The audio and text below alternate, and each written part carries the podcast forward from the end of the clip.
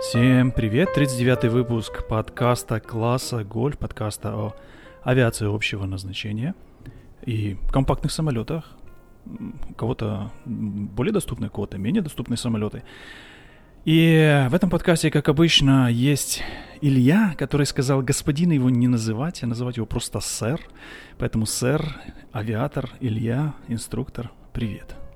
Ну, балбес. Привет. Не надо меня называть ни сэр, ни господин уж точно. Ты же сказал тебе сэр называть, а сэр тебе королева не давала права назвать, поэтому я с тобой в этот раз согласен. Называть ее сэр называть. Она давала мне, она на прошлой неделе мечом мне чуть голову не отрезала, когда посвятила меня в сэр, поэтому ты зря так говоришь. А сразу после тех трагических событий она обратила на тебя внимание. А какие события у нас были? Ну, королева теперь осталась одна, к сожалению. А, точно, я помню, да. Ты, наверное, следишь теперь, да, за всеми этими новостями королевскими? Я всегда слежу за королевскими событиями. И да, и хорватский пилот также здесь, на месте, как вы все знаете. Алексеем меня называют. Я хочу начать этот выпуск с подкаста, другого дружественного подкаста, о котором я, к своему удивлению, узнал недавно, и это второй, я бы сказал, русскоязычный подкаст о авиации общего назначения, или General Aviation. Называется «Мама, я опять летал». Я послушал несколько выпусков, очень интересно. Ребята рассказывают о том, как получают лицензию PPL в Калифорнии. Говорят о том и сём. Если кому интересно, на нашем русскоязычном поприще каналов и подкастов о General Aviation прибыло, поэтому можете послушать. Илья, а ты опять летал? Я, к сожалению, не летал. Вот это наш человек. Вот теперь мы с тобой вдвоем нелетанные в этом подкасте. Не-не-не-не-не. Я завтра полечу. Просто так сложилось. На прошлых выходных я собирался полетать.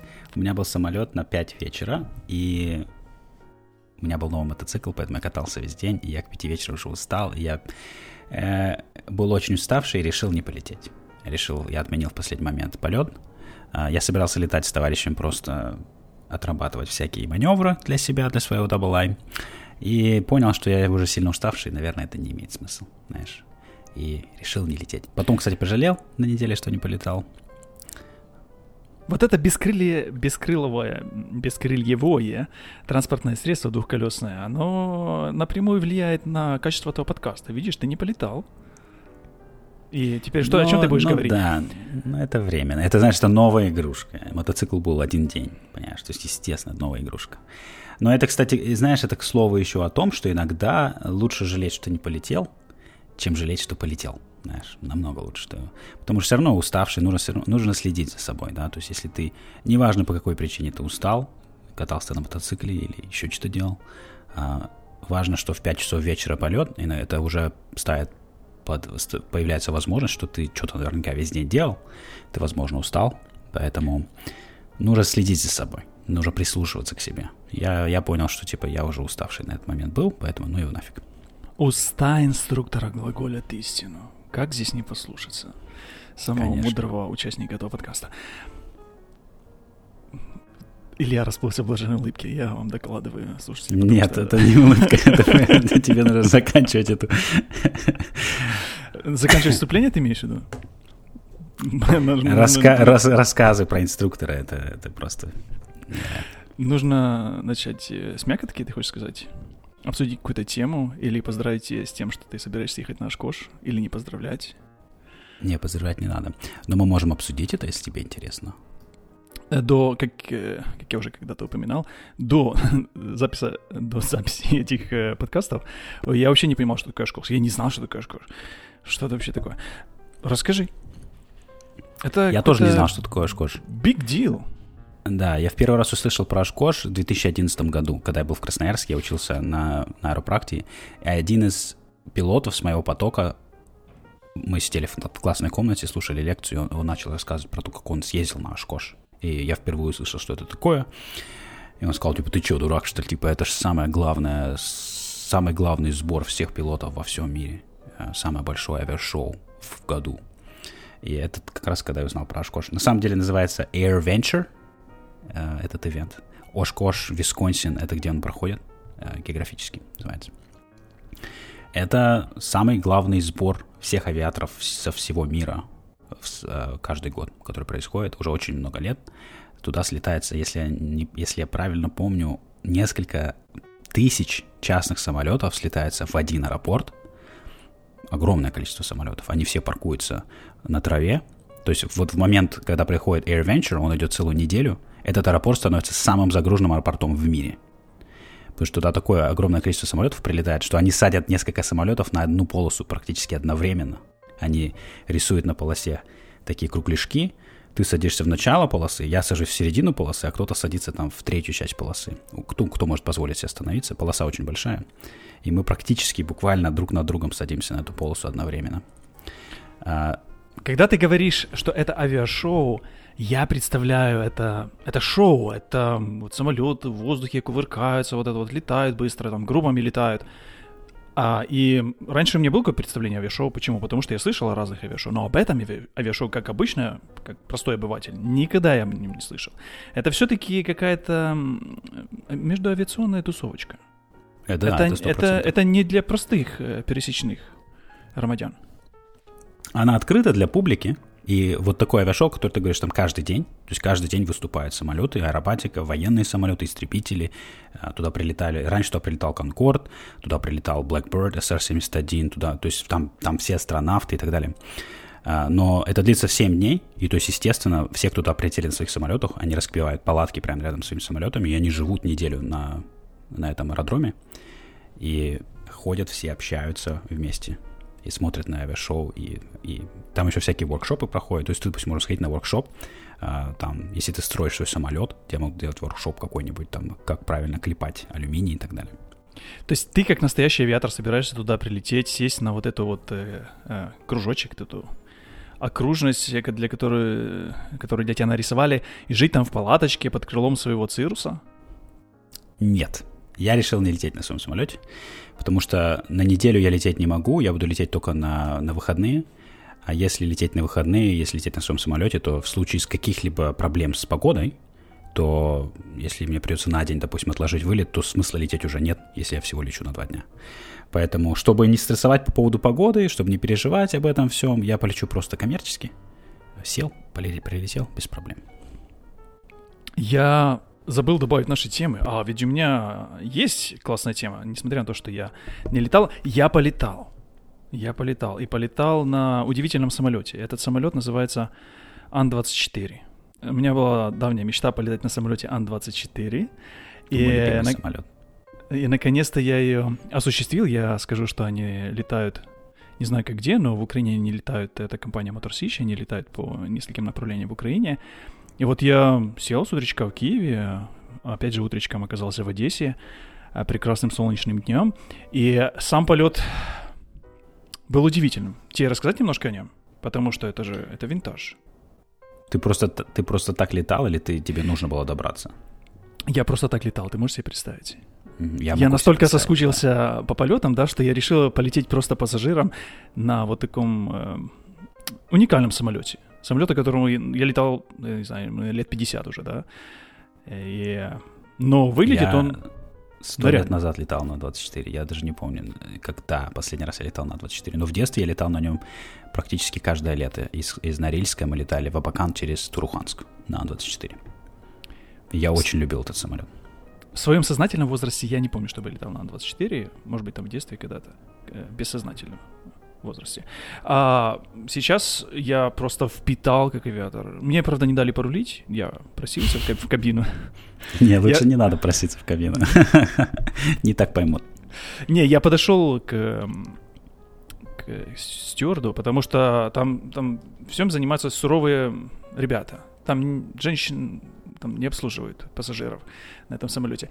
Но я имею в виду, что парень работал стюардом, я подошел, попросил, может быть, меня в кабину можно, либо хотя бы просто пообщаться с пилотами после после прилета, ну, я же начало свое, как обычно, с вот этой правильной фразы «я пилот», и потом дальше начинаешь. Я также пилот, и дальше начинаешь. Но, к сожалению, ко мне он, да, сказал, так любезный был, говорит, пойду спрошу. Вижу, пошел, спросил. Говорит, не, сказал, не, нельзя. Не пустите, не пустите. Не, ну слушай, но если не спросить, не дадут, правильно? А если спросить и отказали, то есть хотя бы повод, о чем рассказать в подкасте. И... Но после... Подожди, а у них дверь была закрыта, что ли, после посадки или открыта уже? После посадки я не видел, чтобы у них была дверь открыта. Они же обычно садятся, дверь открывают, и ты можешь заходить туда спокойно. Ты открываешь дверь ногой, говоришь, здрасте, ребята, чё, какие кнопки здесь нажать? Какие кнопки можно нажать? Да, интересно. Но ко мне подошел потом, это вроде капитан или второй, наверное, капитан, потому что он говорит, что он инструктор и все такое. Когда мы уже летели, он подошел ко мне в процессе полета, и мы немножко с ним поболтали. Он говорил, что он летал на Ан... Он вообще инструктор, летал в том числе Ан-2 какой-то модифицированный, делали и летали там по разным выставкам, пытались его продать. Так что, ну, какой-никакой, но опыт от общения с авиаторами, вот этими, которые еще летают на такой, знаешь, советской технике, я получил.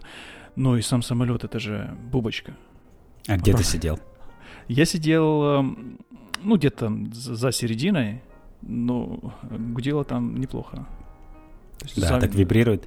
Я когда в детстве летал на Ан-24, я потом уже, когда мы прилетели в Абакан, вернулись с аэропорта, поужинали, все дела, легли спать, я лежал, и у меня до сих пор вибрировало все тело. У меня до сих пор это ощущение, этот турбопропад, этот гул в ушах стоял вот всю ночь. Да, гул, конечно, гораздо сильнее, чем в других турбопропах, например, как АТРки, да, которые летают. Но когда ты заходишь, ты знаешь, такой запах стоит, как... Ты переносишься мысленно вот в то какое-то там глубокое детство. Это как какая-то такая старая добротная вещь, которую ты видишь, вот, знаешь, или такая комната, которая, знаешь, обставлена вот так вот аккуратно, ну, старыми такими вещами. Вот такой вот именно запах такой, вот такой ностальгии. Запах старых русских самолетов — это уникальный запах. Я помню его, естественно. Я его очень люблю, это факт. А кабину Ан-24 тоже особенно. Там такая хардкорная, олдскульная, черная кабина. И она черная обычно. Классическая Ан-24 кабина полностью черная. Ты имеешь пилотов? Я не имею в виду чернокожая кабина. Я имею в виду, вся кабина пилотов в черных тонах сделана. Это Антонов. Антоновы всегда делали в черных тонах кабины. Не в зеленых? Ан-10. Потом, по-моему, стали делать бирюзовые. То есть когда Ан-104 уже бирюзовый. Но Ан-24, Ан-22, насколько я знаю, Ан-12, Ан-10, они все черные кабины. Антоновские кабины были классически черные. Я сидел в детстве, у меня в Абакане, мой дядя работал грузчиком в аэропорту, и он меня однажды привел в кабину в Ан-24, я сидел в ней в кабине. Это было для меня... Ну, это, возможно, и было вот одним из вещей, которые подтолкнули меня стать пилотом, потому что это были впечатления на всю жизнь. Кабина, знаешь, там реально... развернуться негде. Там обычно сидят, там иногда сидели по 5 человек в такой кабине, насколько я знаю.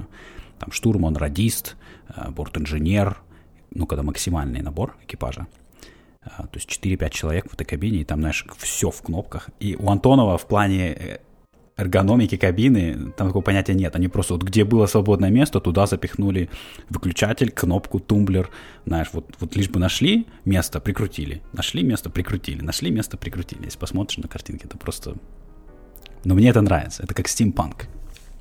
Ну, во-первых, здорово, что тебе удалось приобщиться с детства к этому. Потому что действительно, некоторые маленькие вещи в детстве очень сильно влияют на дальнейший выбор. Очень сильно влияют. Это здорово. Мне как не удалось попасть в переднюю часть, там, где сидят вот эти вот ребята, которые бравые, которые крутят штурвалы. Но в самом салоне очень прикольно. Это же открытые багажные полки. Сейчас никто не летает с открытыми багажными полками. Кто летает с открытым багажным полком? Ну, это небезопасно. Не, ну у нас там не симметр. Удивительно, что... кто-нибудь везет какой-нибудь шар для боулинга, который тебе нагло приземлится, если там какая-то турбулентность. Исчез из заметочек это маленький свой трапик, который вытаскивают и затаскивают обратно. Такой металлический, такой кондовый, такой покрашенный белой краской, хорошо. Интересное такое. Багажное отделение, оно же не отдельно там, оно в конце кабины за сеткой. Очень необычно так лететь, ты видишь свой там если там есть твой багаж, он там вот за сеточкой лежит, едет с тобой родимый. Ну, это очень так как-то... Мимими. Иллюминаторы. Меня удивили эти огромные иллюминаторы. Они выпуклые. В него можно засунуть голову и смотреть практически вертикально вниз. Он какой-то тонкий и выпуклый. И он круглый, он здоровенный, он огромный. Даже моя голова туда нормально пролазила. Посмотри. Но если твоя голова пролазила, это, конечно, вообще гигантский какой-то иллюминатор. Да, теперь все меня представляют большеголовым. Шторки на окнах, знаешь, фираночки, если так сказать. Это... Ну, где сейчас шторки на окнах? А, ну, может быть, знаешь, там в каком-то Emirates в первом классе, там будут шторки. А вот у меня были на Ан-24. Огромный шок кресел. Нет иллюминации пристегнуть ремни. Металлический суровый столик на переднем кресле. И обычный... Еще классно смотреть за стойкой шасси во время взлета, если ты сидишь. Как я раз смотрел. Смотреть механизацию, как она убирается, как она достается. Очень быстро. Она очень быстро вываливается и забирается. Очень быстро, я удивился. Да, очень классно. Мне в детстве. Вот эта мотогондола, в которой двигатель или шасси, это очень классно за этим наблюдать. Поэтому, когда летишь на Боинге, там чистое крыло, сверху ничего не видно, допустим. Это скучно. А на Анде, конечно, там все видно. Еще можно увидеть, что-нибудь отвалилось у него во время процесса. Еще что-нибудь. Да, там написано, где-то масло заливать, все такое можно рассмотреть. Очень по-гиковски. Очень гиковски выглядит эта гондола. Да, она очень классная. Да, всякие инструкции для обслуживающего персонала, там все написано по-русски. Там вот это вот открывать аккуратно, вот это там не пере... Ну, чтобы они понимали, к чему тут дело. Краник в туалете. Я не могу это пройти мимо, потому что, туалет это же как посмотреть. Краник в туалете, он обычный, его можно открутить и закрутить, представляешь? Я думал, там ведро стоит просто. Не нужно вот это вот мучиться для того, чтобы помыть руки в туалете, как обычно в самолетах, с этими хитромудрыми системами. Летели мы всего лишь 180 узлов и на 160-м эшелоне. Так не быстро и не высоко. Вот такой вот спонтанный отзыв я тебе могу накатать про Ан-24 для наших слушателей. Я закрыл этот пунктик. Мне понравилось. Я не знаю даже, когда полетаю, я на Ан-24 еще или нет. Скорее всего, нет. С каждым годом их все меньше и меньше. И, честно говоря, уже очково. Честно говоря, потому что они старые очень. И в плане техподдержки состояние у них абы какое. Выглядело он очень нарядно. Ну вот, из того, что я вижу, да, от них там... Мои обывательские, да, там нету никаких там подтеков, там, или что-то там не отваливается, не дребезжит, я не знаю. Ну, поэтому, да. Мотор Сич же, это же предприятие, правильно, украинское, которое занимается двигателями и всеми делами, поэтому, возможно, у них вот, я не знаю, у них наверняка несколько самолетов, которые, возможно, они в хорошем состоянии, потому что они же сами занимаются всем своим обслуживанием, я уверен. Поэтому, возможно, да, у них. Надеемся. Так, хорошо, я немножко забрал... фокус с Oshkosh. Я как-то переключился быстро. Это было про... Да, тебе быстро надоело, ты сразу, все, пошли, Ан-24. Я просто хотел сказать пару вещей, да, то есть я еду, если кто хочет присоединиться на Oshkosh, если кто-то тоже собирается поехать, я еду 30 июля и до 1 августа на выходных, я буду там. Я лечу коммерчески, но я буду, наверное, пытаться взять палатку и остановиться там, на аэродроме. Возможно, нет, я еще пока не решил.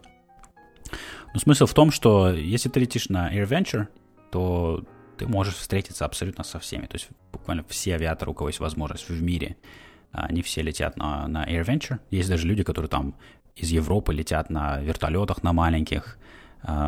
Люди летят реально вот со всех точек мира. И ты можешь поговорить, ты можешь встретиться, знаешь, вот с астронавтом. Вот раньше-то все, кто летали на Луну, они все были на Air Venture в каждый год.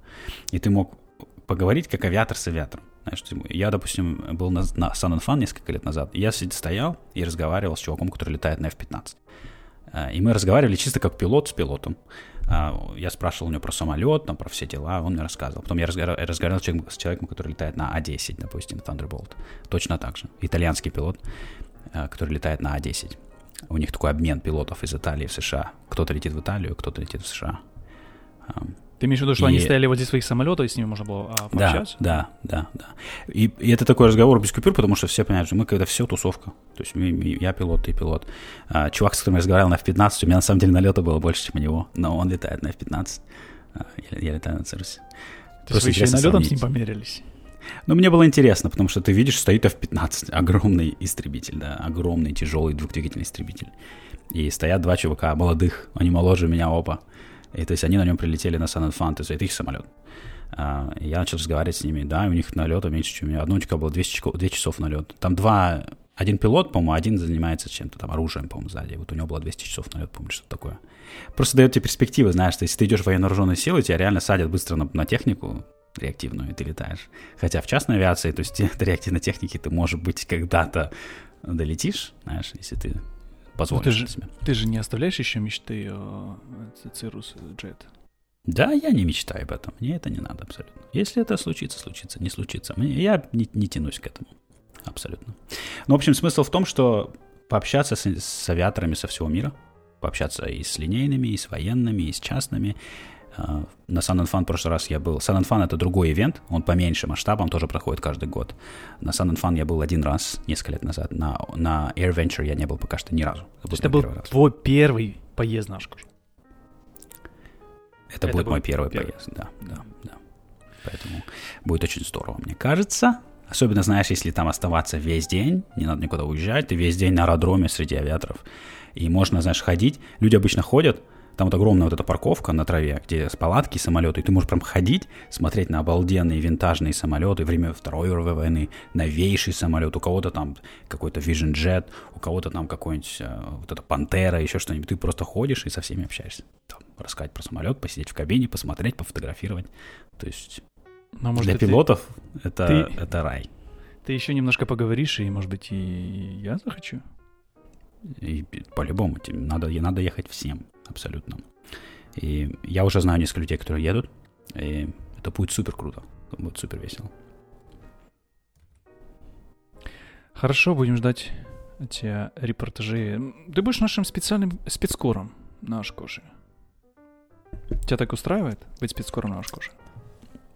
Нет, но у меня же, наверное, нет выбора. Ну, я расскажу, конечно, когда я поеду, я расскажу, как там, что было и так далее. Я постараюсь все пофотографировать, конечно. Да, звучит. Особенно раньше, представляешь, когда туда прилетал Blackbird, знаешь, на Air Venture, представляешь, какое это было шоу обалденное.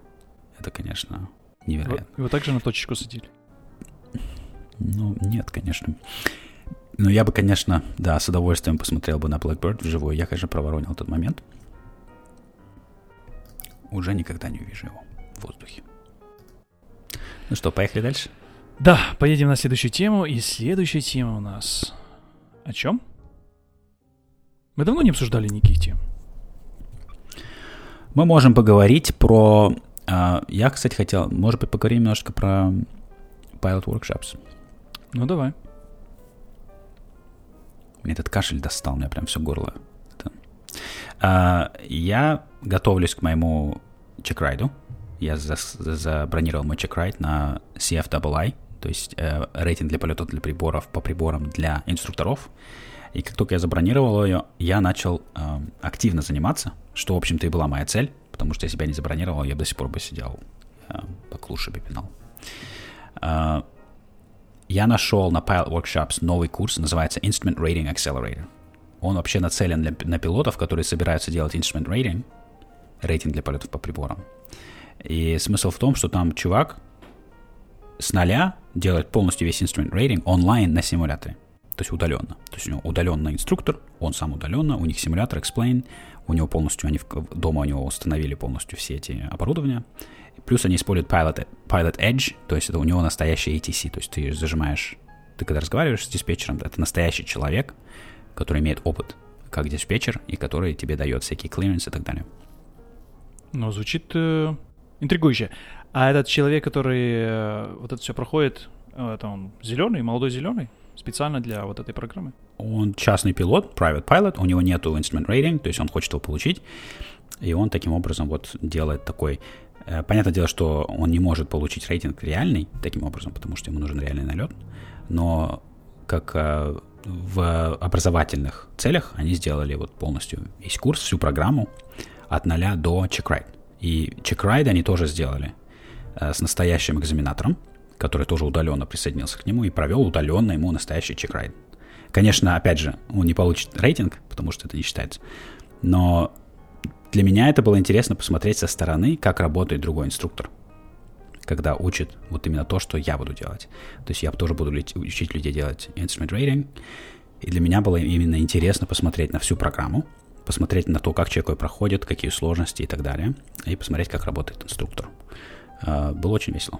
То есть ты программу-то сделали для того, чтобы смотрели студенты, которые собираются получать инструментальный рейтинг, а ты пошел исподволь, ты будешь смотреть на инструктора? Да, я смотрю на инструктора, я смотрю на то, как он объясняет, я смотрю на то, как студент реагирует, какие возникают сложности и так далее. Для меня это интересно, для меня это наиболее интересно сейчас. Конечно, там встретились некоторые моменты, которые я понял, что, окей, мне надо повторить это, повторить то. Там какие-то вещи, которые, знаешь, я уже давно сам не делал. Но в целом для меня это, конечно, просто прикольный опыт. Посмотреть, как это происходит, знаешь. Как знаешь, постоять возле инструктора, посмотреть, как он это делает. И как тебе понравилось, как он работает? В целом мне понравилось. Это был неплохой опыт. Просто видишь, когда готовишься к экзамену, можно просто перечитывать опять и ту же книгу, там Instrument Flying Handbook и так далее, знаешь, просто повторять эти вещи или читать там Instrument Pilot Oral Exam Guide. Но мне нравится немножко сделать это более интересно, знаешь, найти вот такой курс, где немножко с другой стороны, то есть вся та же самая, весь тот же самый процесс, но немножко с другой стороны. Ты смотришь, как кто-то другой учится, как с ним работает инструктор, с ним работает экзаменатор. Это добавляет как бы больше... Для меня это более интересно смотреть на это. А ты помнишь своего инструктора, из которого ты получал свой инструментальный рейтинг? Конечно, конечно. Я до сих пор общаюсь с ним. И вот его методы работы, как он проводил весь твой инструктор с тобой? То есть ты же помнишь, да, что-то хорошее, плохое из этого? Для тебя как пример какой-то есть? Плохое также было? Да, у меня, в принципе, был очень хороший инструктор, и мне он очень нравится, и мы до сих пор общаемся с ним, и мне кажется, он хорошо меня научил, но явно уже сейчас я понимаю, что были вещи, которые я не очень хорошо осознал и изучил в тот момент, которые мне неправильно или не до конца преподали, я бы так сказал. Но это будет с любым инструктором, нету идеального инструктора, то есть мы все что-то забываем, мы все что-то пропускаем, иногда, потому что... Не специально, знаешь, бывает так. Потому что проблема еще с инструктором, видишь, с инструкторством в том, что боишься перегрузить человека. То есть, когда ты пытаешься объяснить какую-то тему, у нее, допустим, там 100 нюансов, но в реальной жизни для тебя важно вот 20% этого, остальное это всякие, знаешь, подводные камни редкие и так далее. Поэтому что я не могу на тебя все время вываливать постоянно все эти нюансы, потому что ты будешь тонуть тогда постоянно, ты будешь путаться, у тебя будет постоянно это все тебе мешать. Поэтому иногда так бывает, что какие-то нюансы не были упомянуты, и так мы до них никогда не дошли, допустим, до какого-то нюанса. И потом у тебя в один момент ты с этим свяжешься и поймешь, я не знаю, это меня инструктор мой не научил этого. Ну, потому что в реальности, когда получаешь instrument rating или любой другой сертификат, инструктор учит тебя, на минимум, потому что это чек-райт. То есть, когда ты чек-райт проходишь, это минимум. Instrument rating, тебе нужно летать 40 часов по приборам, это ни о чем для того, чтобы стать... знаешь, профессиональным, не профессиональным, а proficient instrument pilot. Достаточно опытным.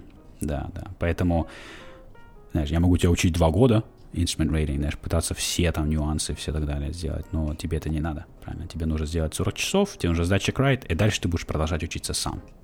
Я в 16 году получил свой рейтинг, и до сих пор учусь постоянно летать по приборам, постоянно.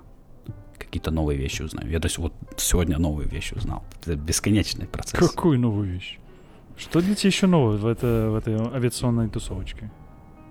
У нас же постоянно добавляются новые процедуры. Выходят новые всякие, появляется новая техника, появляются новые всякие GPS-навигаторы, всякие новые штуки. Я недавно узнал про специальный radius to fix. Это такие округлые legs на некоторых заходах. То есть схема захода, у них есть округлые, как по-русски сказать, не знаю, дуги? Радиальные, да, дуги, да, то есть у нас раньше были DME-дуги, когда у нас были станции, мы летали DME-дуги, а теперь у нас есть GPS-дуги, которые теперь, раньше они были только на специальных заходах, для которых нужна была авторизация, RNP-заходы, но теперь вот на западном побережье у нас есть некоторые заходы, на которых появляются дуги, и если твой приемник GPS умеет летать дуги, то ты можешь взять этот заход и лететь по этой дуге. Я у нас на восточном побережье я таких ни разу не видел, я ни разу не встречался с этими RF legs, поэтому вот я буквально вчера узнал про эти RF legs, начал, почитал немножечко. А я вообще тогда не понимаю, те чего-то учат, да? Ты получил этот инструментальный рейтинг, а потом как? Они же не контролируют, кто-то, вот как ты, узнал об этом, кто-то об этом не знает, и как они потом вместе летают в одном воздушном пространстве инструментально? Это твоя ответственность как пилот. То есть это твоя ответственность. То есть копать эту тему можно бесконечно. Там столько всего, что ты копаешь и выкопать не можешь. Даже экзаменаторы некоторые до конца все не знают, потому что это просто количество информации, связанное с полетом по приборам в системе, это просто баснословное количество информации. Чаще всего это на тебя не влияет. То есть, допустим, смотри, если я не знаю, что такое RF legs, я открыл схему захода. Мне, допустим, предлагает диспетчер, вы можете взять GPS X-ray? Я такой, секунду, открываю GPS X-ray, я вижу там эти дуги. И написано, что типа RF required. Я понимаю, что я не знаю, что такое RF, я дуги никогда не летал, я просто говорю, что я не могу лететь этот заход. Дайте мне что-нибудь другое, дайте мне что-нибудь попроще. И все. А почему тогда все не летают попроще? Все летают попроще. Trust me. Зачем тогда придумывать такие сложные вещи? RF legs вот эти, они позволяют, допустим, авиалайнеры, вот современные, которые летают RNP заходы, они летают вот этими дугами, они могут летать буквально, вот знаешь, между двух гор по дуге лететь. Раньше такого нельзя было делать. Теперь, поскольку GPS-приемники стали настолько точными, и системы автоматического полета стали настолько точными, что теперь мы можем взять эту дугу, запихнуть прямо между двух гор, и этот лайнер будет лететь прямо между двух гор по этому пути. И эти отрезки даже нельзя лететь руками этим авиалайнером. То есть это RNP заход, он должен лететь полностью автоматически, потому что человек не может так точно пролететь, как надо, чтобы обеспечить безопасность. Ох, как здорово. Да. Просто новые технологии появляются постоянно. До чего техника дошла? Mm-hmm. Научились треки рисовать прям. Ну это же фактически трек, да? То есть они нарисовали трек в этом схеме захода. То есть не просто линии, да, какие-то... трек нарисовали. Какие-то да, у нас раньше были DME-арки, то есть у нас должна быть вор-станция, и вокруг нее может быть арка. Но ты не везде можешь поставить вор-станцию. Это наземная станция, это фигня. Теперь с этими RF legs ты можешь воткнуть в любом месте. Это просто радиус от GPS-фикса, который находится в любом месте. Поэтому это очень удобно, но тебе нужен правильный навигатор. Я уверен, что я знаю точно, что мой самолет не умеет летать эти RF legs в любом случае. Потому что у меня навигатор там с 90-х годов. Но вы же не планируете обновлять авионика? Мы не планируем, к сожалению. К сожалению? Я бы с удовольствием поменял, да. У нас эти G430, эти навигаторы старинные, это уже все. Я бы хотел хороший, нормальный навигатор. Хотя бы GTN 750 было бы нормально. Хорошо было бы. Но они, видишь, дорогие ужасно. Все в этой авиации стоит как космических денег. Хотя мы говорим авиация, но стоит все космических денег. Ну что, погрузили и пойдем дальше? Поехали дальше.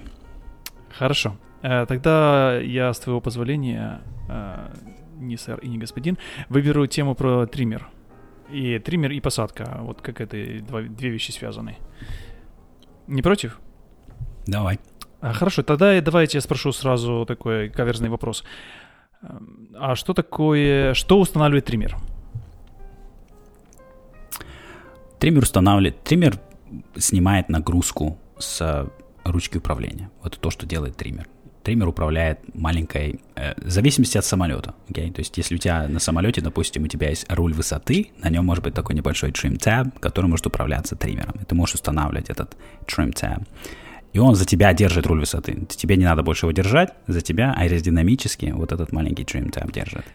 Но он же напрямую влияет на какой-то параметр полета, на какую-то вот циферку. Вот я к этому тебя веду, я пытаюсь вытянуть из тебя. Он влияет на что-то вот так вот конкретно?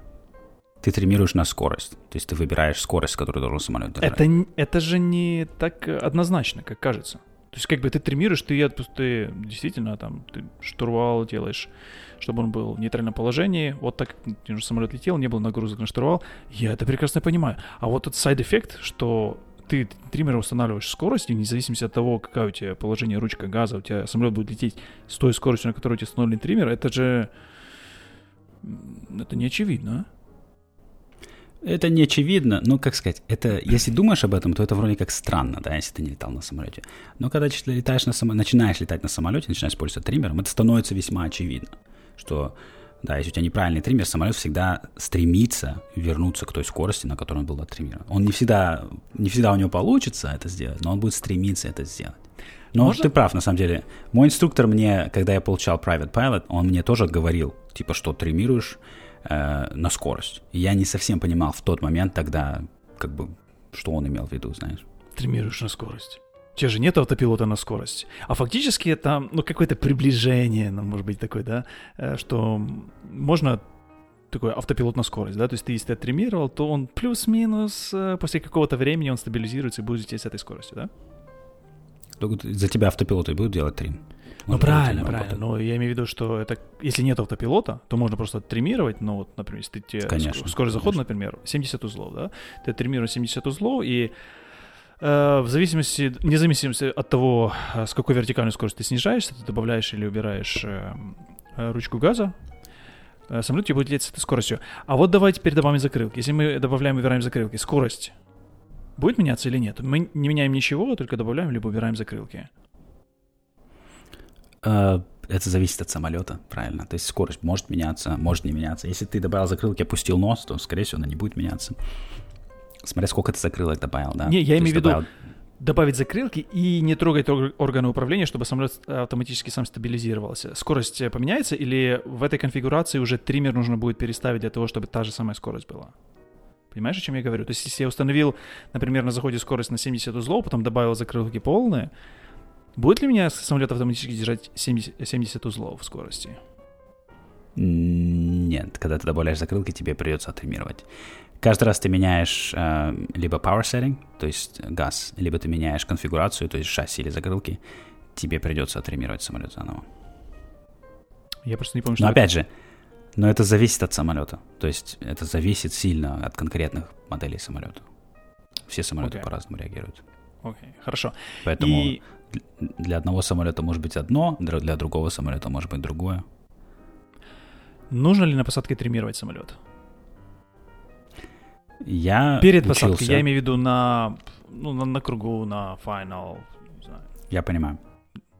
Я учился летать всю жизнь здесь. Кстати, в Красноярске мы триммером вообще практически не пользуемся. Мне даже никто не объяснил, как пользоваться, сколько я помню. Здесь я учился летать, что триммировать нужно всегда. Абсолютно всегда. Во всех участках, все моменты, все участки полета всегда нужно триммировать. Всегда. Абсолютно. И смысл был в том, что ты никогда не должен сражаться с органами управления. Никогда не должен сражаться со своей ручкой. Если ручка тянет вниз или тянет вверх, и тебе приходится держать ее мышцами своими, потому что если ты ее отпустишь, самолет начинает делать что-то, что тебе не хочется, значит, ты должен триммировать. Ты должен всегда снять напряжение, снять загрузку с ручки управления. Смысл в том, что если ты отвлекся, ты, допустим, там уронил что-то или карту посмотрел, и ты ослабил напряжение на ручке, и самолет начинает делать непонятно что, допустим, начинает пикировать, потому что ты был не оттримирован, то у тебя начинается проблема из-за этого. Если ты отвлекся, самолет начинает лететь куда-то, куда тебе не надо. Если ты оттримирован полностью, у тебя никакого напряжения нет на ручке, ты ослабил ручку, отпустил ручку полностью, самолет продолжает делать то, что он делал. Он находится в эквилибриуме. Это хорошо, так надо. А у вас есть триммер на... Как это, не руля высоты, да, а на элероны? Руль направления или элерон? Элерон. На элеронах у нас есть, да. То есть на Cirrus у нас нету trim tab. У нас триммер устанавливает позицию ручки самой в кабине. Вот этот картридж, ручку. То есть у меня ручка либо дальше, либо ближе. Когда триммирую, у меня устанавливает ручку. И то же самое элероны. То есть у меня есть триммер руля высоты элеронов, тоже он устанавливает ручку, положение ручки в кабине. Так, я что-то напутал, да? А где у вас есть тримтап, не на руль высоты? Тримтап у нас вообще нет. У нас есть тримтап механические, маленькие, которые ground adjustable, которые ты на земле можешь погнуть в нужную сторону, да? Но у меня нету тримтап, который триммерские, которые триммер управляет. Ну, это особенности ваши. Хорошо, давай вернемся к теме, к триммеру и посадке. То есть при посадке ты просто триммируешь самолет для того, чтобы у тебя не было никаких нагрузок на штурвале вообще? Да, то есть я должен в любой момент отпустить руки с управления, и в любой момент самолет должен продолжать делать то, что он делал. Ну, естественно, там на секунду я на 2 секунды отпустил, да. Понятное дело, что мы находимся в атмосфере, которая... в ней происходят колебания. Понятное дело, что все равно в течение определенного времени у тебя могут начаться отклонения и так далее. Но если ты отпустил на 2 секунды, самолет должен продолжать делать то, что он делал. Даже если ты находишься на прямой, ты снижаешься, скажем, 500 футов в минуту, у тебя есть шасси, закрылки, все выпущено, ты готовишься к посадке. Скажем, у тебя остался полмили до полосы или мили до полосы. Ты отпускаешь руку с ручки управления, и самолет продолжает снижаться 500 футов в минуту. Он не ныряет, он не задирает нос и так далее. А потом, если нужно делать go-around, то есть уходить на второй круг, как триммер влияет на управление самолетом? Он же влияет, потому что у тебя самолет стримирован для определенной скорости в определенной посадочной конфигурации, да? И потом дальше что? Нужно тянуть на себя хорошо или от себя толкать хорошо? Это тоже зависит от самолета. Я заметил, что, допустим, на Циррусе момент не такой жесткий, как на Цесне, допустим. Если ты летишь на Цесне, 30 градусов закрылки, оттримированный, и уходишь на второй, то там достаточно сильно нужно на себя взять штурвал. Ты просто... В первую очередь ты управляешь самолетом, потом ты триммируешь. То есть если ты уходишь на второй, полный газ, начинаешь...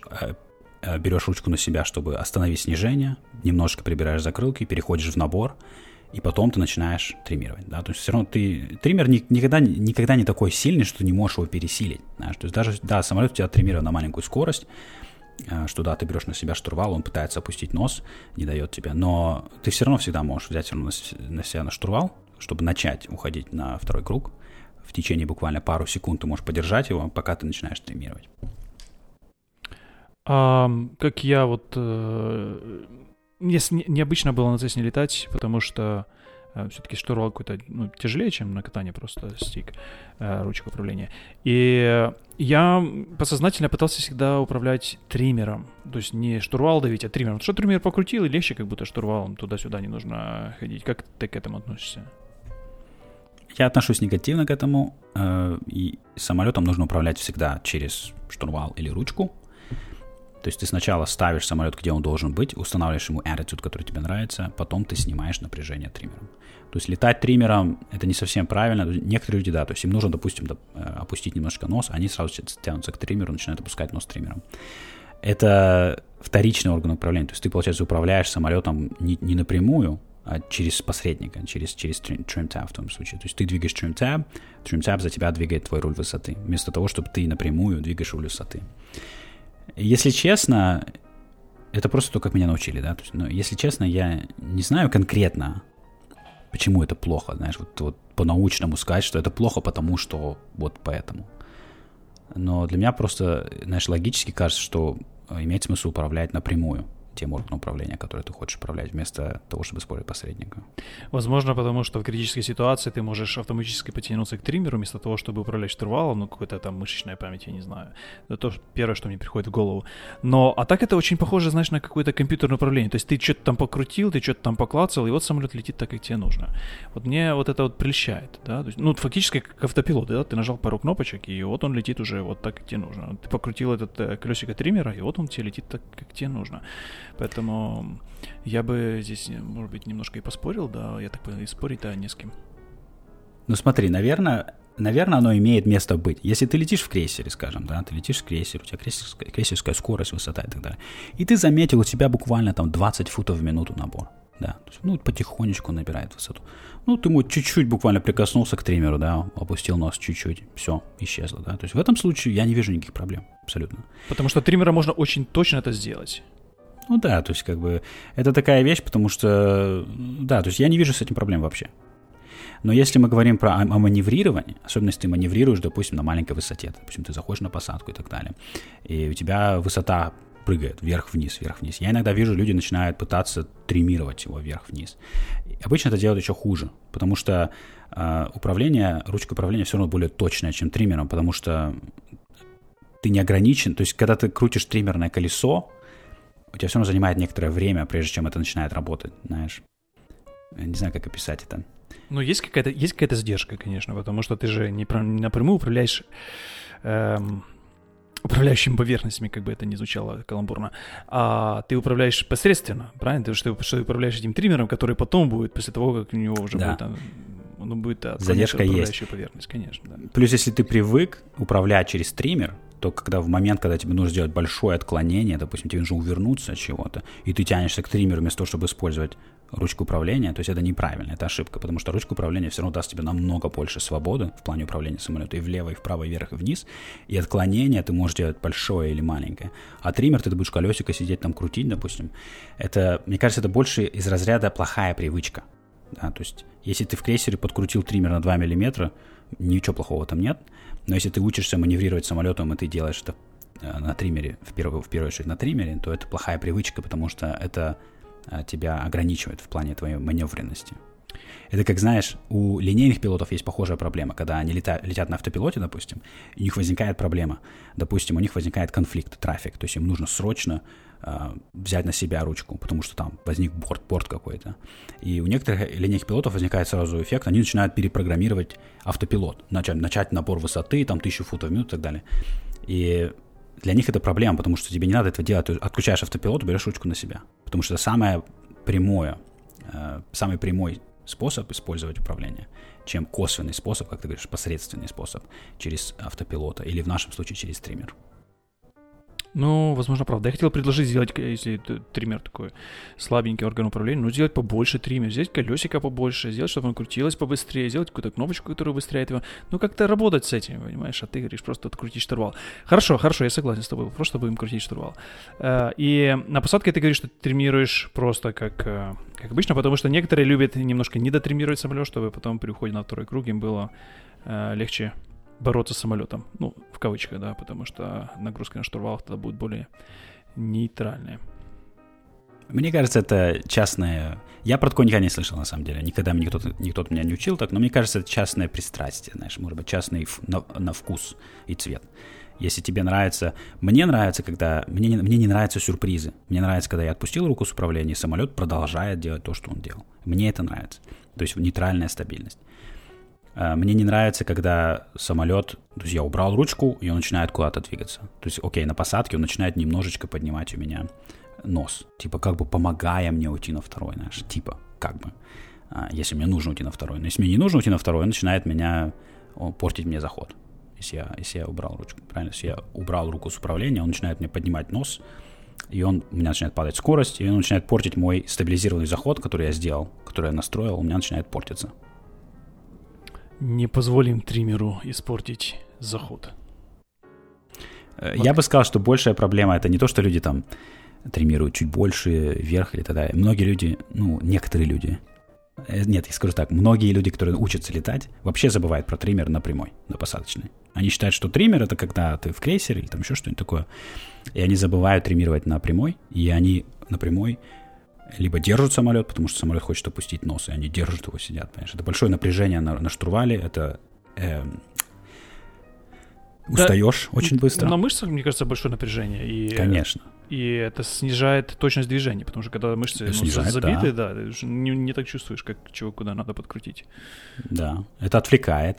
И от этого страдают посадки. То есть эти люди, у них начинаются проблемы с посадками. Потому что пока ты начнешь триммировать, ты не сможешь хорошо садить самолет. У тебя не будет красивых, мягких посадок, если ты не оттримирован. Потому что если приходится сражаться с самолетом до последнего, до земли, потому что ты не оттримировал, то ты делаешь свою работу намного сложнее. Не зря придумали триммер. Я думаю, после братьев Райт. После братьев Райт. Или они еще приложили руку. Как думаешь? Мне кажется, у них был какой-то триммер. Мне кажется, у них был какой-то механизм триммирования, если я правильно помню. Это интересно, да, узнать. Потому что у них, наверное, там были нагрузки. Ого-го. Хотя у них скорости были небольшие. Да, то есть у них поверхности управляющие были огромные, но скорости-то были небольшие. У них же было гнущееся крыло, у них же не было элеронов. У них было крыло изменяющейся формы. Видишь, как я далек от первого полета. Это все-таки к вам близко очень. Но, коль так зашло уже, то в чем была особенность этого первого самого их самолета? Расскажи нам, мне и нашим слушателям, если ты говоришь, у него было гнущееся крыло. Он был необычен тем, что у него не было хвоста, у него был канард, у него же спереди было горизонтальное оперение было спереди. Поэтому, когда вот этот братья Фрайт самолет рисует иногда, его иногда рисует задом наперед, потому что нам привычнее видеть, что сзади хвост и на хвосте вот оперение. Такие картинки я всегда видел. Вот, на самом деле мы тоже откровение спереди. Он летал хвостом вперед. Ну, конечно, да. У них был очень прикольный самолет, на самом деле. Он был очень грамотно сделан. Они потом сделали ему хвост. У него был такой как квадратный такое оперение. Они даже связали элероны, вот гнущееся крыло, они связали его с рулем направления потом. То есть автоматически, когда добавляешь элерон, у тебя добавляется руль направления автоматически, чтобы adverse yaw сражаться. У них даже вот это было уже на тот момент. Вот эта связка. То, что сейчас практически не делают. Сейчас уже этого не делают. Да, на Циррусе вот у меня есть это. Потом они перестали это делать. Они связывают руль направления и элерон. Мне кажется, они перестали это делать, потому что моя гипотеза, что это делает пилотов ленивыми. А вторая гипотеза, что на посадке с боковым ветром, получается, ты немножечко сражаешься с самолетом. Потому что ты хочешь поставить руль направления как тебе надо, элерон как тебе надо, но они связаны, и они пытаются немножечко с тобой сражаться. И мне кажется, это... Добавлять немножко решил, что это того не стоит. Да.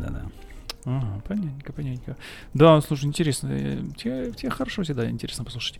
Не зря мы позвали тебе в этот подкаст. Не зря, надеюсь, конечно. Конечно. Хорошо, ну что, пойдем на следующую тему? Поехали. Какая следующая тема? Следующая тема у нас FAAST FRAT, который по-английски звучит немножко конфьюженно. FRAT. Я сегодня узнал про эту штуку. FAAST — это FAA Safety Team. Это команда, которая занимается всякими вопросами безопасности. Они всегда придумывают какие-то интересные темы, семинары и прочую всякую фигню. Вот этот FRAT — это Flight Risk Assessment Tool. Это небольшой spreadsheet, то есть, как по-русски сказать, spreadsheet. Табличка. Excel-ка говорят. Да, Excel-ка. Это Excel-ка, которая помогает вам определить уровень опасности для конкретного текущего полета, который вы собираетесь сделать. Она помогает вам принять решение, насколько это опасно или не опасно. Да? То есть ты... смысл в чем? Ты отвечаешь на кучу вопросов, кучу чекбоксов. Вопрос, допустим, следующий. Вот пример вопросов, да. Вы налетали меньше 50 часов на этом самолете, конкретно, с этим набором авионики. Меньше 50 или больше 50. Меньше 50, говоришь, меньше, окей. Вы налетали меньше 15 часов в последние 90 дней. Слушай, а давай ты поделишься ссылкой, и мы это сделаем на мне, да? Вот я не летал давно, и сейчас посмотрим, что она мне скажет. Давай. Ну, там только много вопросов, конечно. То есть это долго нужно сидеть? Ну, кто же это будет делать тогда? Ну, хорошо, все равно поделись ссылочкой. Это пару минут. Это пару минут. Да. То есть вот она ссылочка. Ну, пример вопросов такой, да? То есть и в итоге он тебе выдает скор, и по твоему скор ты смотришь, либо эти low risk, moderate risk или high risk. То есть они изобрели machine learning, да? Ну, это я не сказал, что это machine learning, это human learning. Но это как раз это то, что делают на самом деле профессиональные пилоты. Инструктор, который рассказывал про этот инструмент, он привел пример экипажа, который летает на Антарктиду на Геркулесе C-130, то есть четырехдвигательный турбопроп военный. У них похожий инструмент. Это 8 страниц с обоих сторон. 8 страниц вот таких вопросов, которые позволяют им определить уровень риска для конкретного полета в конкретный день на Антарктиду. И они используют каждый полет, они проходят через эти 8 страниц, чтобы определить, имеет смысл сегодня лететь или нет. Это включает и погоду, и состояние самолета, и экипаж, и proficiency, и опыт, и так далее, и все на свете. Мне показалось, что это прикольный инструмент, особенно для людей, которые, знаешь, еще, может быть, не набрали достаточно опыта, или люди, которые делают, просто хотят больше иметь, более научный подход, я бы так сказал, к своим полетам. Ну, тут забил данные, да, и все, и больше ты об этом не думаешь. И полагаешься в том, что система... То есть они сделали какую-то модель, которая среднестатистическая, говорит о том, насколько ты хорош как пилот в данной ситуации, да? Да, ну, допустим, ты указываешь, что, допустим, это полет в горной местности, да? Ты же нажал чекбокс, он тебе сразу добавил 4 балла к риску, да? Угу. И так далее. Если ты выбрал, допустим, что горная местность, плюс ты летишь ночью... да, у тебя добавляется. Плюс у тебя, допустим, ветер больше 15 узлов на земле, и добавляется, и так далее. Это, мне кажется, делает процесс более объективным, потому что иногда, когда люди готовятся к полету, они начинают закрывать глаза на некоторые вещи, значит, смотреть субъективно, типа, типа, фиг с ним там ночью, знаешь, ну и фиг, что горы, и так далее. Может быть, мы привыкаем к некоторым вещам, становимся complacent, а тут, получается, тебе дается число, и показано, что это high risk. И дальше ты уже думаешь, что с этим делать самостоятельно. Ну да, здесь по каждому пункту они просто добавляют определенный балл, либо убирают какой-то балл. И в конце концов ты попадаешь в какую-то из категорий. Слушай, ну здорово, да, тут здесь немного вопросов, здесь тут пару десятков вопросов, и все они из тех, которые успел прочитать, они, в принципе, имеют смысл. Например, если ты не спал 8 часов, да, если ты летаешь после работы, если ты... да, там ветер или там горная местность, как ты сказал, да, или там visibility немножко подкачало, то все это добавляет определенного стресса, да, там где-то там 2 балла, где-то добавляет 4 балла. И, слушай, да, прикольно, мне нравится. Таким, если уже есть вот эти вот сомнения, да, туда-сюда, можно, в принципе, сказать, что вот я посчитал, машинка мне сказала, можно лететь, дал добро. Можно было бы классно сделать какое-нибудь приложение из этого, наверное, да? Можно было бы, да, конечно. Да, это же несложно делать, тут всего пару десятков вопросов, простейшая модель. Конечно. Да, но можно было сделать приложение, которое бы автоматически подтягивало какую-то информацию, да, там, погоду и так далее, даже время и так далее. Да. Было бы интересно. Думаю, ForFlight скоро такое сделает. Пусть они вкачают очередную 151-ю фичу. ForFlight, кстати, во-первых, они столько уже, у них начинается такой блоут, у них столько функций, уже даже я начинаю теряться, у них там среди всех этих функций. Это, мне кажется, знаешь, это проклятие всех приложений. Всех абсолютно, кроме тех приложений, которые я пишу, потому что я за тебя слежу. Особенно их купил Боинг, и, к сожалению, да, то есть дизайн все хуже и хуже, потому что они уже не знают, куда эти кнопки пихать, у них все в кнопках уже абсолютно, все в кнопках, в панельках, и вроде как все функции прикольные, но уже, кажется, ребята, уже горшочек не вари. Пора остановиться, да, ну вот да. Хороший продукт должен понимать, когда ему все-таки нужно остановиться, потому что все, в конце концов, превратится в какого-то монстра. Мне кажется, нужно просто намного больше уделять вниманию дизайну в плане того, что как это все правильно интегрировать, чтобы просто... Самое простое — добавить дополнительную кнопку, естественно. Давайте добавим еще, как в Ан-24, куда можно прикрутить очередной тумблер. Вот сюда, здесь еще есть место, прикрутили. Функции прикольные. Допустим, сейчас они выпустили апдейт, когда тебе дают taxi clearance, когда сидишь на земле, у них теперь есть taxi advisor. Ты выбираешь, тебе говорят прям там, go Charlie, Echo 1, hold short of 3.5, Cross-test, ты прям жмешь кнопочки по этим taxiways, он прям рисует тебе на taxiway diagram, как ты поедешь, абсолютно. Классная функция. Даже особенно большой сложный аэропорт с кучей taxiways. Мне нравится эта функция. И, кстати, они сделали новые чарты для Европы. Они только что анонсировали новые чарты для Европы. Только что? Я даже не успел глянуть, почему-то не пришло. Несколько дней назад. Это новость. Да. Знаешь, какая фишка еще есть? Ну, мы же заговорили за приложение и за ForFlight. Когда уже есть какая-то база пользователей, да, вот они с этим приложением уже много лет, как ты с ForFlight, ты уже много лет, ты уже практически все там знаешь, да, то есть ты уже практически все знаешь, и ты уже готов, в принципе, впитать что-то еще новое, но для человека, который потом придет с улицы, вот как для меня, который пришел, да, если бы ты мне не рассказал, что там, куда тыкать, ну, это темный густой лес. Да, это тяжело. То есть для существующей пользовательской базы, да, действительно, они, в принципе, более-менее толерантны к этому. Но для новых пользователей это будет польза, большой плюс в сторону всяких разных сторонних приложений, которые, в принципе, идут по тому же самому пути. То есть они усложняются. В принципе, это как авиация. В принципе, знаешь, любую возьми авиационную штуку, возьми авионику. Возьми там то, что в Airbus'ах пользуются, чем они там пользуются, вместо ForFlight. Там вообще дичь, там полная дичь. Абсолютная жесть. ForFlight хоть пытается быть user-friendly, приветливым, знаешь, и таким объяснять все что-то на ходу, знаешь. Там у них в Airbus'е все очень жестко, там всякие эти акронимы бесконечные, эти short notations и так далее. Ну, это, наверное, есть... Под эту тему, наверное, есть какой-то закон, что сложность системы, она постоянно увеличивается. Хорошо, ну что, пофилософствовали, пойдем дальше? Mm-hmm. Да, классно, да, сделать немножко summary. Этот классный инструмент, все-таки он мне понравился. Илья любезно поделился, и можно этим пользоваться. Ссылочка будет в шоу-нотах. Хотите, можете себе скачать. Здесь есть ссылки под разные системы. Можно поиграться. Хорошо, что у нас еще осталось? О, у нас осталась новая рубрика. Будем говорить? Раскроем тайну? Итак, тайна в том, что... Что уже не тайна. Мы добавляем новую рубрику, которая называется «Авиаликбез». «Авиаликбез» от Ильи Сабанина. И в этой рубрике мы будем сегодня говорить про 4 акронима. IAS, CAS, TAS, GS. GS. GS. И я немножко расшифрую, Илья расскажет. Идея в том, чтобы ребятам, которые, девчатам, которые только начинают свой путь в авиацию, мы немножко иногда здесь оперируем разными акронимами, разными словами, умными и неумными. И, возможно, для вас это будет полезно понять, что к чему и что это означает. Итак, к тему. IAS – Indicated Airspeed, CAS – Calibrated Airspeed, TAS – True Airspeed and GS – Ground Speed. Это все разные-разные скорости. И...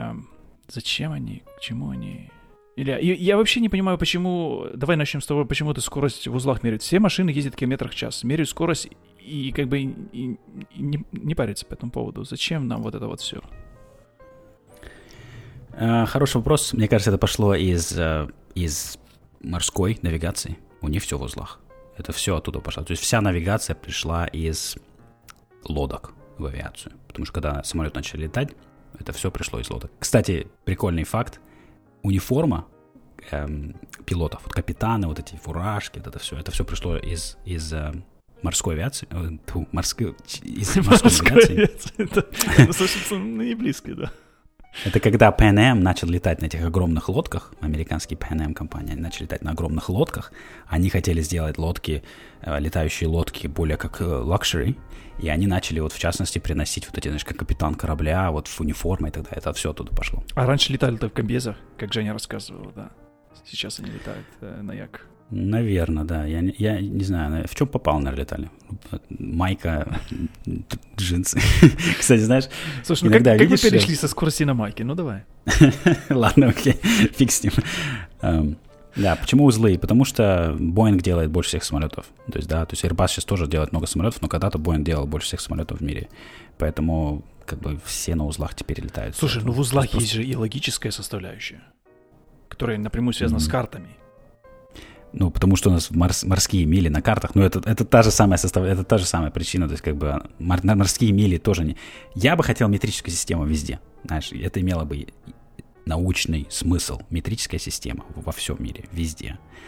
Но у нас, да, карты у нас морские мили, следовательно, у нас узлы в скорости, поэтому оно все сходится. Потому что если ты летишь 100 узлов, то это 100 морских миль в час. Да, здесь нужно сказать, что узлы или knots — это количество морских миль в час, да, не километров в час, а морских именно миль в час.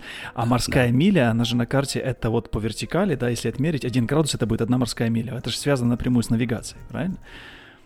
В этом же, отсюда же пошло. То есть если мы возьмем Землю, да, разделим ее по горизонтальными линиями, сколько там, я не помню, сколько там градусов от макушки до макушки, ну вот сколько будет и морских миль, да, от макушки до макушки. Да, но...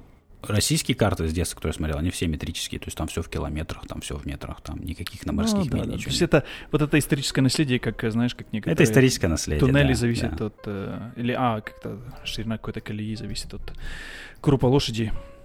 Ну, есть какие-то, знаешь, что миллиметры, сколько там должно быть. Есть такая теория, как что от чего зависит исторически.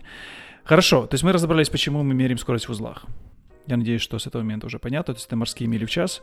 А теперь вот эти все разные скорости, которые часто встречаются в руководстве по летной эксплуатации, либо, как это называется по-английски, Aircraft Flight Manual, AFM, да? Зачем эти все скорости упоминаются там? Зачем мне об этом знать? Почему я не могу летать просто по одной скорости? Ну, потому что у нас в авиации, как всегда, все, что кажется простым, на самом деле кажется сложным. Поэтому у нас есть куча всяких скоростей, и у нас есть куча всяких высот и так далее. Сегодня мы поговорим про скорости, когда-нибудь мы поговорим про высоты, возможно. Самая главная скорость для пилота — это Indicated Airspeed, IAS. Иногда она пишется как KIAS, когда knots, Indicated Airspeed. Но некоторые самолеты на самом деле летают не в узлах до сих пор, а в милях в час. У нас, допустим, есть в Штатах Cessna, на которой я летал, у нее мили в час указатель скорости. Indicated Airspeed — это как раз та скорость, которую вы как пилот видите на индикаторе скорости, указатели скорости, которые находятся в кабине. Это не всегда настоящая скорость, с которой вы летите через воздух, но это та скорость, которую вы видите на индикаторе скорости. Это та скорость, которую вы будете использовать, когда вы управляете самолетом. Допустим, когда вы выбираете скорость отрыва от земли на взлете, или вы будете смотреть скорость сваливания какая, вы будете смотреть на индикатор, на указатель скорости. Ну, хорошо, я могу жить просто с этим индикатором скорости. Зачем мне еще что-то остальное? То есть я вижу, ну, это как в машине, да, спидометр. Он показывает скорость моего движения. Я вот вижу вот эту скорость моего движения относительно воздуха. Она же показывает скорость движения относительно воздуха?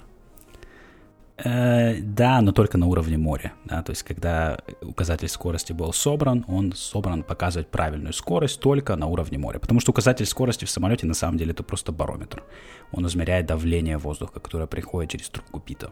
Поэтому он меряет давление воздуха и показывает его вместо давления, я могу показывать, допустим, давление, там, дюймы ртутного столба или еще что-нибудь. Вместо этого он показывает давление в виде скорости. Он показывает давление, которое набегает от потока воздуха, который... Давление от потока воздуха, которое набегает на маленькую трубочку, которая стоит обычно где-то там на крыле самолета, да? Хорошо. Да, он простой абсолютно прибор, он просто этот воздух давит, расширяется, это анароидная вафля там внутри, это которая двигает стрелочку с пружиночкой, и у тебя показывается скорость, элементарно. Но проблема в том, что если вы набираете высоту и меняется температура воздуха, то он уже не показывает правильную скорость. Хорошо, то есть этот Indicate Airspeed, он все-таки Airspeed, но не совсем Airspeed, не совсем правильный Airspeed. Если ты говоришь, если мы поднимаемся повыше.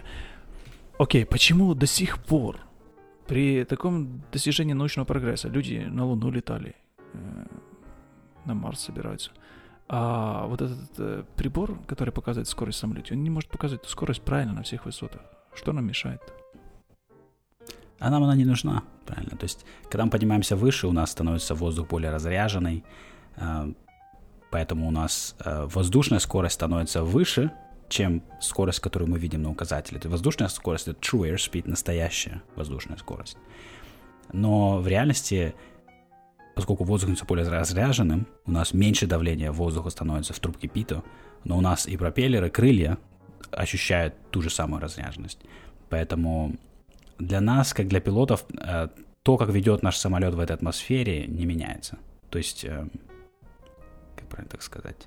Для самолета этот воздух и эта скорость, она ощущается так же самое, как у Земли. То есть, если он показывает мне 100 узлов на уровне моря и 100 узлов на 10 тысячах футах, я чувствую самолет абсолютно так же самое, как я бы чувствовал его при тех же 100 узлах на другой высоте. Ну, более-менее. Да. То есть я на самом деле не был готов это правильно объяснить, поэтому я не знаю, как это объяснить правильно. Особенно по-русски. Ну, можешь переключиться на английский, я буду тут переводить по мере своих возможностей. Хорошо. И если наша Calibrate Airspeed показывает более-менее, как самолет летит, то есть по которому мы управляем, то True Airspeed — это истинная скорость движения самолета относительно воздуха. Да? То есть относительно воздуха, чем самолет выше, тем он будет лететь быстрее, чем показано по факту на приборе. Я прав? Да, это наша скорость, которая скорректирована по давлению и по температуре воздуха. По давлению поэтому... Да, потому что из-за температуры там также меняется показание вот этого приборчика. Да, то есть мы можем, в принципе, посчитать true airspeed. На некоторых указателях скорости есть специальная крутилочка, где можно поставить давление и температуру, и он покажет, сколько у вас true airspeed. True airspeed всегда будет выше, чем indicated airspeed. Допустим, если я лечу на высоте 10 тысяч, у меня может быть скорость на указателе скорости, моей IAS, indicated airspeed, показывает, допустим, 120, но мой true airspeed, если я посчитаю, у меня оказывается 140, то есть на 20 узлов выше. Это на самом деле настоящая скорость, через которую самолет движется через воздух, если измерить эту скорость. Эта скорость имеет для нас смысл при планировании полетов, потому что это то, что мы будем учитывать, когда мы на карте кладем линейку и пытаемся определить, насколько быстро мы будем двигаться через воздух. То есть именно все, что касается навигации, все, что касается маршрутов, мы используем true airspeed всегда. Indicated airspeed нас не волнует. Indicated airspeed нас волнует, когда мы управляем самолетом, потому что indicated airspeed — это прямая зависимость к тому, как самолет его производительность самолета в воздухе от indicated airspeed зависит. Летучесть. Да? То есть такое хорошее слово — летучесть. Летучесть, отлично. То есть indicated airspeed волнует нас при управлении самолетом, потом в кабине у нас только indicated airspeed. True airspeed нас волнует при планировании полета, потому что мы определяем, насколько быстро мы будем двигаться через воздушную среду. А то получается же, что если я поднимаюсь выше, я затрачу те же мощность двигателя, я лечу с той же скоростью, сопротивление мне тоже, а лечу я по факту быстрее, то есть как получается бесплатная скорость, если выше. Потому что сопротивление падает, потому что воздух более разряженный, да. Воздух менее плотный, поэтому самолету лететь быстрее, ему легче, поэтому да, чем выше вы летите, тем быстрее ваша true airspeed. Хотя, допустим, если посмотреть на указатель скорости на Боинге, на эшелоне на 30 тысяч футов, да, то есть указатель скорости будет показывать там 250 узлов, допустим, да, но true airspeed будет намного выше. То есть это, получается, есть смысл забираться повыше для того, чтобы бесплатно лететь быстрее, потому что воздух менее разреженный. 100%, поэтому все хотят лететь выше, естественно. Но единственное, на поршневых самолетах в определенный момент воздух будет настолько разряженный, что двигатель уже не хочет работать, ему это уже не нравится. Плюс может возникнуть такой момент, когда воздух настолько разряженный, что уже... крылу лететь очень сложно тоже. То есть, ты уже будешь настолько близок к критическому углу атаки, тебе придется добавлять угол атаки постоянно. Но мы немножко уже отходим от скоростей. Наверное, не будем туда уходить сильно далеко. Не будем, да. Хорошо. Значит, обсудили мы indicator speed, обсудили мы true airspeed. Но это же скорость true airspeed, это скорость относительно стабильного воздуха. Воздух, который никуда не двигается. Вот если мы возьмем одну планету воздуха, которая никуда не двигается, вот это будет наша скорость. Но это же воздух постоянно куда-то движется. Да, то есть true airspeed — это наша скорость движения через воздушную среду, но это не означает, что если мы, допустим, движемся из города в город, да, и мы возьмем true airspeed и узнаем, как быстро мы прилетим из города в город. Это неправильно, потому что сам воздух, в котором мы движемся, тоже куда-то движется. Лучше об этом думать, знаешь, как поезд. Если ты идешь в поезде, допустим, ты идешь через поезд, который движется. Ты идешь со скоростью 5 км в час, но поезд движется 60 км в час в обратную сторону. Поэтому ты на самом деле движешься минус 55 км в час. Да? То есть ты никуда не придешь. 55, просто 55, без знака минус. Если движусь 60 и еду в обратном направлении 5, то получится просто 55 км движусь в направлении движения поезда. Да, все правильно, да. Также здесь есть понятие наземная скорость, ground speed. Да? То есть у нас есть воздушная скорость, когда мы движемся через воздушную среду, и воздушная среда тоже куда-то движется, мы воспринимаем это как ветер, допустим, встречный или попутный, и от этого мы можем посчитать нашу ground speed, нашу наземную скорость. То есть это скорость, когда ты смотришь на самолет с земли, ты видишь, насколько быстро он движется. Это именно скорость по отношению к земле. Это ground speed. Вот эту ground speed я часто вижу на своем GPS, потому что он мне может показать ground speed. Он не показывает мне true speed, понятное дело, потому что это можно просто высчитать. Это не имеет смысла большого, а ground speed имеет смысл. То есть все мои самолеты показывают true airspeed тоже. У меня есть показатель true airspeed. Зачем? На PFD. Потому что если ты планировал лететь 140, подал план, допустим, ты посчитал весь маршрут, учитывая, что ты будешь лететь 140. Тебе имеет смысл в воздухе потом проверить, ты вообще летишь 140 или нет, чтобы понять вообще, ты правильно выставил все параметры самолета, то есть правильно выставил proper PM и так далее, чтобы получить ту мощность, которую ты планировал получить. Ты хотел 140, допустим. И что, вот как ты планируешь 140, ты выставишь все параметры, он так и у тебя летит 140 true airspeed? Да, так и есть, да. Если нет, тогда я начинаю подкручивать что-нибудь, знаешь. Чтобы, то есть я, получается, 138 лечу. Если я хочу лететь ровно 140, как я планировал, я могу подкрутить что-нибудь, чтобы получилось 140.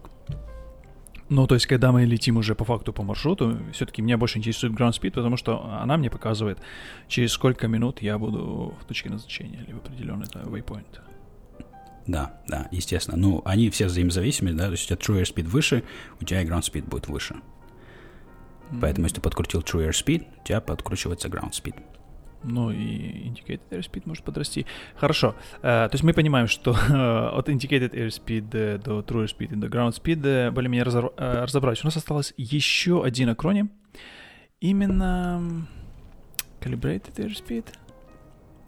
И вот calibrated airspeed, да. И вот если вот эти первые три, они более-менее встречаются часто в привычной жизни, потому что по одному мы летаем, по второму мы планируем, а по третьему мы смотрим по факту, как быстро мы летим относительно Земли, то вот этот вот calibrated airspeed, он встречается в, опять же, в РЛЭ или в инструкции по эксплуатации, но не так часто используется в реальной жизни. Зачем он нам? Он вообще, на самом деле, не используются, если честно. Давай его выбросим, давай просто не будем о нем рассказывать. Зачем это тогда нужно? Смысл в Calibrate Airspeed в том, что вот эта трубка Пито, которая находится на крыле или где там на вашем самолете находится она, вот трубопровод, который от трубки Пито идет до кабины, до прибора, сам прибор, они все имеют небольшую ошибку. То есть, допустим, крыло может немножечко возмущать воздух таким образом, что когда он заходит в трубку Пито, он уже немножечко другой, давление, может быть, меняется чуть-чуть. Пока этот воздух идет по трубке, может в самом приборе, там пружинки и так далее, то есть все равно накапливается какая-то небольшая ошибка по установке самого прибора и трубки Пита. Плюс на некоторых режимах полета, допустим, при выпущенных закрылках на большом угле атаки трубки Пита, угол подхода воздуха к трубке Пита может меняться таким образом, что у вас опять меняется немножечко, появляется ошибка. Calibrated Airspeed – это специальная скорость воздушная, которая учитывает эту ошибку. Работает таким образом. В книжке в POH у вас будет написано, что если вы видите на приборе указатели скорости 60, calibrated airspeed на самом деле 59, скажем. То есть это небольшая ошибка? Я ни разу не видел... Да, всегда ошибка будет небольшая. Если сертифицированный самолет, ошибки будут всегда 1-2 узла. То есть в реальности практического значения это не имеет. То есть ты летишь, допустим... Скажем, у тебя заход на посадку, у тебя уже бы 75 узлов скорость, но на самом деле оно у тебя 76. Для тебя оно, в принципе, не имеет никакой разницы. Вдруг самолет свалится. Да. Ты даже не рассмотришь, там, это 75 или 76, у тебя стрелочка движется, допустим, вверх-вниз немножечко. Поэтому практической точки зрения Calibrated Airspeed, я бы сказал, не имеет. Ну, по крайней мере, в моей практике все время, что я летаю, ни разу у меня не было так, что мне пришлось срочно уточнить, какая у меня calibrated airspeed в данный момент. Это инженерный термин, понимаешь? Это инженеры, вот, им же чешется у них везде. Они вот установили все это оборудование, понимают, что там ошибка. Они же не могут один узел эту ошибку выкинуть. Им нужно где-то указать и сказать, что вы, пилоты, все вызубрили эту ошибку, чтобы мы все знали. Там не просто ошибку, там нужно график вызубрить, потому что в разных участках скорости он по-разному показывает разные ошибки. Да, это зависит от самолета. И, да, в некоторых самолетах просто табличка указана, типа там с закрылками, без закрылок, крен может указать, допустим, там крен 30 градусов и так далее. Да, инженеры, они любят помочь нам, бедным пилотам. Нагрузить пилота, да, они любят. За это мы их любим. В плане наземной скорости хотел еще уточнить одну вещь, да. Есть видео в интернете, допустим, когда самолет, кажется, что он висит в воздухе, как вертолет. То есть видео из самолета на землю, и видно, что земля не движется, то есть самолет висит. Это означает, что, допустим, ground speed у вас может быть наземная скорость 0. Это возможно. Но тогда вопрос еще, почему самолет не сваливается? Как может самолет со скоростью 0 быть, да? Вот это есть основное понимание, что если вот в этот момент просто удалить землю, то самолет продолжает лететь, потому что самолет летит через воздух, самолет на землю абсолютно без разницы. Наземная скорость может быть 0, потому что, допустим, у вас встречный ветер 50 узлов, и воздушная скорость у вас 50 узлов. Следовательно, ваша наземная скорость 0. То есть вы движетесь через воздух со скоростью 50 узлов, но воздух также движется в обратную сторону со скоростью 50 узлов. Следовательно, 50 минус 50 – 0. И вы смотрите на землю, у вас получается наземная скорость 0. Это как если бы, вот когда поезд только начинает трогаться, да, и ты идешь в обратном направлении движению поезда с такой же приблизительной скоростью, да, как он едет. Да, ты смотришь едешь в окно. Да, и ты будешь относительно земли, да, не двигаться, да, относительно, например, того, кто тебя провожает. Можно еще 3 секунды помахать рукой, пока поезд не ускорится. Как и не ускорится наш подкаст ближе к его концу. Мы будем заканчивать этот выпуск, Илья? Хорошая законцовка. Да, вот такая у нас законцовочка. Обсудили мы, поэтому много чего. Если вам понравилась эта рубрика «Авиаликбез», напишите в нашем чатике, который, как я напомню, называется «Чатик класса Гольф». Есть в Телеграме, и на него есть ссылочка в шоу-нотах к этому подкасту, либо просто можете поискать «Чатик класса Гольф». Нам же, там же нужны и всякие комментарии, рекомендации, отзывы, вопросы. Дарья, нужно? Конечно, пишите нам. Мы отвечаем на все. Приходите к нам в гости. Не забывайте рассказывать про наш подкаст своим друзьям. Да. Где-то нужно там звездочки подкрутить, где-то нужно кому сообщение написать. Ну, вы знаете. Хорошему подкасту нужна хорошая рекомендация. Это же всем известно. Ну что, хватит болтать, пролетать. До скорых встреч. Пока-пока.